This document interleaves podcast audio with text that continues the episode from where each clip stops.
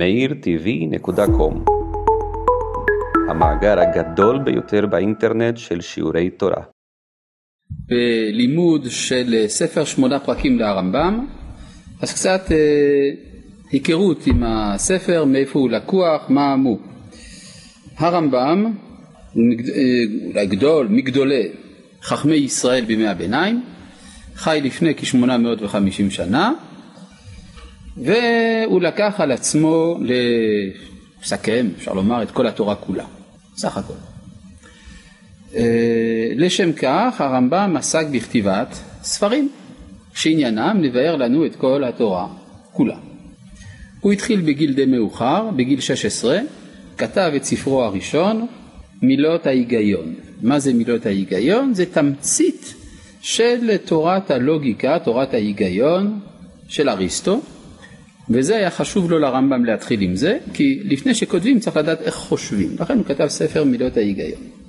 בגיל מתקדם מאוד, בהיותו בן 18, התחיל את ספרו השני, פירושו למשנה. המשנה, ספר הלימוד הפופולרי ביותר בעם ישראל בימיו, והמשנה אה, נכתבה בלשון קצת סתומה, לכן הרמב"ם ראה לנכון להוסיף פירוש למשנה בשפה הערבית, שהייתה השפה המדוברת אצל רוב היהודים בימיו. אה, את הפירוש סיים הרמב"ם אחרי חמש שנים בהיותו בן 23. כן, רואים שלרמב"ם הייתה עבודה איטית נורא, לכתוב אה, במשך חמש שנים פירוש לספר המשנה, זה ספר אדיר. בגיל 23 החל הרמב"ם לכתוב ספר קצר הנקרא ספר המצוות, שבו הוא כותב את רשימת כל המצוות של התורה עם ביאור קצר, עם הקדמה חשובה כיצד מונים את המצוות, ולאחר מכן הוא החליט לכתוב את הספר הארוך שלו, הלוא הוא משנה תורה.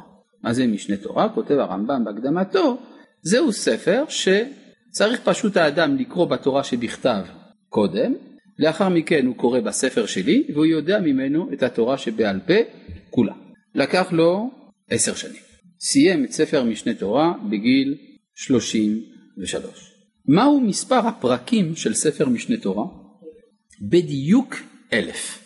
כך שניתן לומר, שאם עושים חשבון פשוט, כל שלושה ימים הרמב"ם סיים בממוצע פרק אחד בספרו במשך עשר שנים, ואז בגיל 33 הוא מובטל, כן? אין לו מה לעשות, גמר ספר של אלף פרקים, מה עושים אחרי כזה דבר? מתי למד? לפני כן. בוודאי. למד בגיל 13, 14, אז הוא באמת למד, למד כל התורה כולה, וכל המדעים כולם, וכל הפילוסופיה כולה. מה שנשאר לו לעשות זה לכתוב. אז הוא כתב עוד כמה דברים חשובים, כתב אה, את האיגרות החשובות שלו, איגרת תימן, ואיגרת השמד, ואיגרת אה, אה, תחיית המתים, ועוד הרבה דברים חשובים, יש לנו אלפים של תשובות שכתב הרמב"ם, אבל בגיל 33 קרה לו אסון. אסון החשוב ביותר, כלומר המשמעותי ביותר, אחיו רבי דוד בן מימון מת. מה זה נורא כל כך? זה מאוד נורא כי קודם כל זה היה אח שלו. ב' הוא היה תלמיד חכם עצום שהרמב"ם מאוד אהב את תורתו. ג' הוא היה המפרנס של המשפחה. הרי הוא היה זה שניהל את העסק המשפחתי במסחר באבנים טובות ומרגליות. היה נוסע עד הודו, טבע בים באוקיינוס ההודי, ואז הרמב"ם נשאר ללא פרנסה בהיותו בן 36. אז לא הייתה לו ברירה, הוא הפך להיות רופא. היה הרופא של הסולטן במצרים באותם הימים, הלא הוא סלאח א-דין, הכובש הגדול שנלחם בצלבנים, והרמב"ם היה לרופאו האישי, אבל לא רק לרופאו האישי, גם הרופא של כל הממשלה ושל כל המשרתים ושל כל השפחות ושל כל העם בקהיר. בקיצור, לרמב"ם הייתה הרבה מאוד עבודה. אבל איכשהו מצא לו זמן גם לכתוב. אגב, הוא כתב באותם הימים עשרה ספרים ברפואה, וגם פתח איזה בית חולים קטן, שבו הוא היה גם עושה ניתוחי עיניים, זה דבר מאוד לא פשוט לפי אותם הזמנים, וגם אה, היה נותן הרצאות לפני כל רופאי מצרים, וגם כתב בין היתר גם איזה ספר קטן באסטרונומיה וגם במתמטיקה, ועוד פירוש לתלמוד ועוד אה, כמה דברים, אבל כל זה היה עדיין רחוק מספרו העיקרי. הספר שהרמב"ם רצה לראות בו את גולת הכותרת של כל התורה כולה, כל תורתו, זה ספר מורה נבוכים, שבו הוא מבאר את כל היסודות של התורה מבחינה פילוסופית, ואת זה הוא כתב בסביבות גיל 45. מה עושה בן אדם אחרי גיל 45? טוב, ממשיך לחיות. ממשיך להתכתב עם כל העולם כולו. אנשים באזורים של העולם היהודי שלא דיברו ערבית, ביקשו לתרגם את ספר מורה הנבוכים, ואכן נמצאו שני מתרגמים, האחד רבי יהודה אלחריזי, השני רבי שמואל אבן תיבון, שניהם מפרובנס, דרום צרפת, שם לא דיברו ערבית, והם תרגמו מהערבית לעברית את ספר מורה נבוכים, הרמב"ם עמד בהתכתבות איתם, חוץ מזה גם נולד לו בן, רבי אברהם בן הרמב"ם, שהוא ראה בו אדם גדול, שיהיה לו שם בין הגדולים, ככה אמר הרמב"ם על בנו, ובגיל 70 הרמב"ם מת. טוב. עכשיו, כל זה רק כדי שיהיה לנו קצת היקף. הספר שאנחנו לומדים כאן, הלוא הוא ספר שמונה פרקים לרמב"ם, נא להכיר, זה המהדורה שלי, יש, אני בדרך כלל משתמש במהדורה אחרת, במהדורת הוצאת מוסד הרב קוק בהקדמות הרמב"ם למשנה. מה זה הספר הזה, שמונה פרקים? זה חלק מהפירוש למשנה, כלומר זה חלק מחיבור הנעורים של הרמב"ם שהוא כותב בין השנים, בין היותו בן 18 להיותו בן 23, בסדר? בתקופה הזאת הוא כותב פירוש למשנה. בתוך פירושו למשנה הרמב"ם לפעמים רואה לנכון לכתוב תוספת. תוספות חשובות הנקראות הקדמות. ובהקדמות האלה הוא מבאר מספר יסודות חשובים בצורה מרוכזת. יש בתוך ספר פירוש המשנה לרמב"ם שישה מקומות, שש הקדמות. שלוש מהן בענייני אמונה, שלוש מהן בענייני הלכה. שלושת ההקדמות בענייני הלכה הן ההקדמה למסכת אוריות, הקדמה קצרה, הקדמה לסדר קודשים והקדמה לסדר טהרות. שני ספרים גאוניים, שבעצם זה ספרים בפני עצמם, שבהם הרמב"ם מסכם בקצרה, ב-15 עמודים, את כל סדר קודשים ואת כל סדר טהרות. אבל כל זה לא מה שאנחנו לומדים, וחוץ מזה כותב שלוש הקדמות בעניינים רוחניים. ההקדמה הראשונה נקראת ההקדמה לפירוש המשנה. זה הקדמה ארוכה מאוד, ספר בפני עצמו, שמבאר את המהות של התורה שבעל פה. בנוסף לכך יש לו הקדמה, ככה רגילים לקרוא לזה, זה לא ממש הקדמה, אבל ככה קוראים לזה הקדמה לפרק חלק, ששם הוא מבאר את 13 העיקרים המפורסמים שלו, 13 העיקרים של האמונה לפי הרמב"ם, והוא גם כותב הקדמה למסכת אבות. ההקדמה למסכת אבות, יש לה שם נוסף, קוראים, גם לה, קוראים לה גם שמונה פרקים. אם כן, אנחנו לומדים כאן את ההקדמה למסכת אבות של הרמב"ם מתוך ספרו הגדול פירוש המשנה. עד כאן ברור? יש שאלות? בסדר. אם כך, ננסה להבין קצת יותר אה, מה המקום בדיוק של ההקדמה הזאת. בשביל מה הרמב"ם בכלל צריך לכתוב הקדמה למשהו? כן? אם חכמינו, זיכרונם לברכה, חכמי ישראל, כתבו את מסכת אבות ולא ראו לנכון לכתוב הקדמה, אז למה הוא צריך לכתוב הקדמה? שאלה נוספת, אולי מישהו יודע, על מה מדברת מסכת אבות? על בן אדם לאדם, בן אדם לאדם. באיזה נושאים? מה, מה הנושא הכללי? איך זה נקרא? מוסר, יפה, מוסר. המוסר, חוכמת, נגיד מוסר זה מילה כללית בשביל מה שנקרא חוכמת הטוב והרע, בסדר? השאלה היא איפה לומדים מוסר? בשביל ללמוד מוסר יש יסודות תיאורטיים ויש מסקנות הלכה למעשה. למשל, בתחום אחר לגמרי, הרפואה. יש uh, רפואה תיאורטית ויש רפואה פרקטית. מה זה רפואה תיאורטית? לומדים את זה במכוני מחקר. במכוני מחקר יושבים אנשים שלא רואים חולה אחד בחיים שלהם והם בודקים כל מיני תרופות וכל מיני ריאקציות וכולי וכולי. לפעמים נפגשים עם איזה חולה כדי לעשות עליו ניסוי, אבל העבודה העיקרית היא עבודה מחקרית במעבדה, בספרות וכדומה. ויש אדם שלא כל כך מבין ברפואה, הוא לא למד את הרפואה התיאורטית, אבל הוא אח או אחות בבית החולים. אומרים לו, תשמע, אם קורה ככה וככה לחולה צריך לתת לו את זה.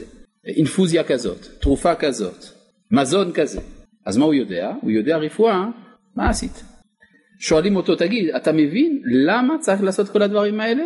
או לא, לא מבין למה. אני לא עוסק ברפואה תיאורטית, אני עוסק ברפואה פרקטית, מה עשית? אז אני עושה מה שאמרו לי. ואותו דבר לגבי תורת המוסר. יש מוסר הלכה למעשה, אבל יש היסודות התיאורטיים, אפשר לומר, שעליהם בנויות ההדרכות הלכה למעשה. תורת נפש מסוימת שבנוי, שהיא יסוד המוסר. אז למשל בספר שמונה פרקים הרמב"ם ראה שמסכת אבות היא מסכת נפלאה עם הרבה מאוד מסקנות. רבותינו אמרו לנו, תעשה ככה, תעשה ככה. אבל מה שחכמי ישראל לא הסבירו במסכת אבות, מהו היסוד התיאורטי של כל מה שהם אומרים? מהי התפיסה של הנפש שיש להם? מהי התפיסה של הרצון של האדם? מהי מטרת החיים בכלל? כל הדברים האלה לא מוסברים במסכת אבות, שם נמצאות רק ההשלכות הלכה למעשה של התיאוריה. לכן אומר הרמב"ם, אני מוכרח לספק את הצורך בידיעת התיאוריה של המוסר. לכן הרמב"ם כתב ספר הקדמה למסכת אבות, כדי שנדע מהם היסודות שעליהם בנויה מסכת אבות. מה שנקרא תיאוריית המוסר. יש דברים שצריך לדעת שבלעדיהם המוסר הוא בלתי אפשרי. למשל, אני אביא לכם דוגמה פשוטה. אחת מהנחות היסוד של המוסר זה שיש לאדם בחירה חופשית, נכון? אם אני אומר לאדם, יישר כוח, כל הכבוד, נתת צדקה. אם נאמר שלא הייתה לו ברירה, אלא לתת צדקה, כי הוא מכונה שנותנת צדקה, אתה לא אומר לו יישר כוח, נכון? אלא בגלל שהוא יכול היה לא לתת צדקה, לכן מגיע לו שבח על זה שהוא נתן צדקה. יוצא לפי זה שאחד מיסודות המוסר ההכרחיים זה קודם כל להניח שהאדם הוא בעל בחירה חופשית, אם אין בחירה חופשית אין מוסר. דוגמה. עכשיו זה לא כתוב במסכת אבות מה שאני אמרתי, אבל איפה זה כן כתוב? בהקדמה של הרמב"ם במסכת אבות. עד כאן ברור? אה, שאלה נוספת, אה, כמה פרקים יש בספר שמונה פרקים? אה? תשעה, ברור, לא יודע. בספר שמונה פרקים יש תשעה פרקים, שמונה פרקים זה השם של הספר, אבל תשעה זה מספר הפרקים שבו. הכיצד? פשוט, הרמב"ם הוסיף להקדמה שלו הקדמה. כלומר, בתוך ספר שמונה פרקים יש לכם הקדמה ושמונה פרקים, סך הכל תשעה פרקים. שכולם מהווים, כל התשעה פרקים האלה, מהווים הקדמה למסכת אבות הנקראת שמונה פרקים. זה ברור? אנחנו בינתיים בפרטים טכניים, אבל הפרטים הטכניים הם חשובים מאוד אם אנחנו רוצים להבין בהמשך הדברים כמה דברים שהרמב"ם אומר. עד כאן זה ברור. כן. אמרנו שזה הקדמה למסכת אבות. אהה, מה זה מסכת אבות? אז בכלל, איך, זה חלק מהמשנה, נכון? אבות יסודות של הבניין. כן, יפה, אבל אני שואל, זה חלק מהמשנה, נכון? כן. כמה חלקים יש למשנה? שישה, נכון? נקראים שישה סדרי משנה, שישה סדרים. הלו הם זרעים, מועד, נשים, נזיקין, קודשים וטהרות, נכון? זרעים, מועד, נשים, נזיקין, קודשים וטהרות, שישה, כן, יצא לי שש. עכשיו נשאלת השאלה, מסכת אבות, באיזה סדר היא נמצאת? מועד. מועד מועד. יש פה שתי דעות אצל התלמידים, יש מי שאמר שזה במועד, ויש מי שאמר שזה בנזיקין. מה אני עושה עכשיו? יש שתי דעות בין התלמידים. אני מוכרח, אתה אומר נזיקין, אז אם כן יש לנו רוב עבור נזיקין, אנחנו מכריעים לטובת אלה שאמרו שאבות נמצאת בנזיקין. מזל שעוד אין מישהו שאמר פתאום שזה בטהרות, אז לא היה, כן. על כל פנים, אה, מסכת אבות נמצאת בסוף סדר נזיקין, בחלק הרביעי, נכון? מתוך שישה סדרי המשנה, זה נמצא בחלק הרביעי. זרעים, מועד, נשים, נזיקין. בתוך החלק הרביעי נמצאת מסכת אבות. זה תמוה מאוד. הרי אם מסכת אבות עוסקת במוסר, מוסר צריך ללמוד לפני שלומדים תורה או אחרי? לפני. אמרו רבותינו, דרך ארץ קדמה לתורה. אז איפה היה צריך לשים את מסכת אבות? בהתחלה. הייתה צריכה להיות המסכת הראשונה, נכון? בכלל זו שאלה אם הייתה צריכה בכלל להיות במשנה, היה צריך להיות. אתה רוצה ללמוד תורה, קודם כל תלמד מוסר, מידות טובות. מסכת אבות, אחרי זה נלמד אותך את כל השאר. ורבי יהודה הנשיא, מחבר המשנה, הוא דווקא הכניס את מסכת אבות בסוף החלק הרביעי, דבר תמוה מאוד, נכון? מובן? אני בינתיים עוד לא נותן תשובה לשאלה הזאת, אבל קודם כל שנבין כמה שזה קשה. לכאורה המוסר הוא הבסיס של הכל. אז תתחיל עם הבסיס, ואחרי זה תמשיך את ההמשך. זה הקושייה הראשונה. נוסף לכך, אה, אה, עוד כמה פרטים שאני רוצה לדעת. מתי נכתבה המשנה? לפני 1800 שנה בערך, כן? שנת 200-220, באזור הזה. שזה בערך כמו 600-700 שנה לפני הרמב"ם, בסדר? 700 שנה לפני הרמב"ם נכתבה המשנה. שאלה נוספת, מי חיבר את המשנה? רבי יהודה הנשיא. איפה הוא עשה את זה?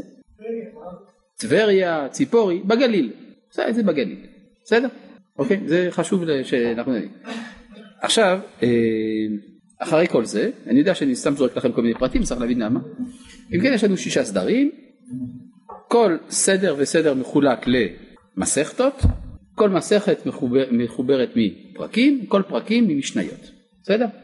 ואז אמרנו מסכת אבות נמצאת בסוף הסדר הרביעי, זו מסכת אחרונה כמעט של סדר נזיקין. עכשיו הרמב"ם, אגב כמה מסכתות יש סך הכל בכל המשנה? כמה מסכתות יש בכל המשנה? טוב, קיבלנו פה מספר תשובות, 540, 60, 63, 55, השישים מסכתות, יפה. האמת היא שזה מספר שמופיע בחז"ל, על הפסוק שישים המה מלאכות, אלו שישים מסכתות שבמשנה. אם תספרו במשניות שלכם תראו ששישים ושלוש. איך יצא, איך שישים נהיו שישים ושלוש? פשוט מאוד. אחת מהמסכתות חולקה לשלושה, מסכת נזיקין חולקה לבבא קמא, בבא מציעא, בבא בתרא, ועוד מסכת, מסכת סנהדרין, חולקה ל... לא סליחה, מסכת שבועות חולקה לשבועות ומכות. אז סך הכל חלוקות פנימיות יצרו 63 מסכתות. בבסיס יש 60 מסכתות. טוב, כל זה אה, בלאגן גדול, נכון? 60 מסכתות זה ספר גדול. הרמב"ם, כפי שאמרנו, כתב הקדמה למשנה, זוכרים? איפה זה הקדמה למשנה? בפירוש המשנה, בהתחלה של פירוש המשנה. כלומר זה לא הספר שאנחנו לומדים, ספר אחר. נכון, בהתחלת ספר זרעים, סדר זרעים הרמב"ם כתב את הקדמה למשנה. אחד הדברים היפים שהרמב"ם עושה שם זה שהוא מסביר לנו את המבנה של ספר המשנה. הוא מסביר לנו על כל מסכת ומסכת למה היא נמצאת איפה שהיא נמצאת. למה הסדרים מסודרים כמו שהם מסודרים ומדוע בתוך הסדרים יש מסכת פלונית לפני מסכת אלמונית. בסדר? למשל ידוע, יש חושבים שזה בדיחה אבל זה לא בדיחה, מסכת גיטין קודמת למסכת קידושין, נכון? מה הסיבה? מקדים תרופה למכה, נכון? כי לכאורה צריך קודם כל לכתוב קידושין, אחרי זה גיטין.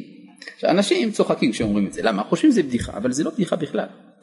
כי אם היה גיטין לפני, אחרי קידושין, נגיד הסדר היה רגיל, כן? כלומר, אה, מתחילים מסכת קידושין, אחרי זה מסכת גיטין.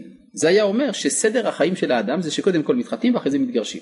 כמו בכל הרומנים האמריקאים, ואחרי זה הם התחתנו, ואחר כך הם התגרשו, ומאז הם חיים באושר ואושר. אז ברור שזה לא נכון. לכתחילה, האדם מתחתן לא על מנת להתגרש. כלומר, קידושין זה צריך להיות הסוף. אין אחרי. אבל מה? נותנים לך אה, איזה ביטחון. אם, ואם הייתה טעות, אם טעיתי, אל תדאג, יש גיטין. כלומר, הגיטין זה מקדים את התרופה למכה, כי אם הקידושין יהיו מכה, עדיף שיהיה גירושין. אבל לכתחילה זה לא על מנת כן. ברור? אז לכן הרמב"ם גם כן נתן לנו פירוש, בהקדמתו למשנה הוא גם הסביר לנו מדוע מסכת אבות נמצאת איפה שהיא נמצאת. אחרי כל ההקדמה הזאת, עכשיו אנחנו יכולים לגשת אל הטקסט עצמו, ואת זה נשמור לשיעור הבא. שלום. שידורים חיים, ארכיון שיעורים ענק, תוכניות לכל המשפחה, ערוץ הילדים. ערוץ מאיר מזמין אתכם, צופים יקרים, להיות שותפים בפעילות ולאפשר את הרחבתה. הצטרפו לידידי ערוץ מאיר. התקשרו עכשיו, 02-646-1313, 02-646-1313.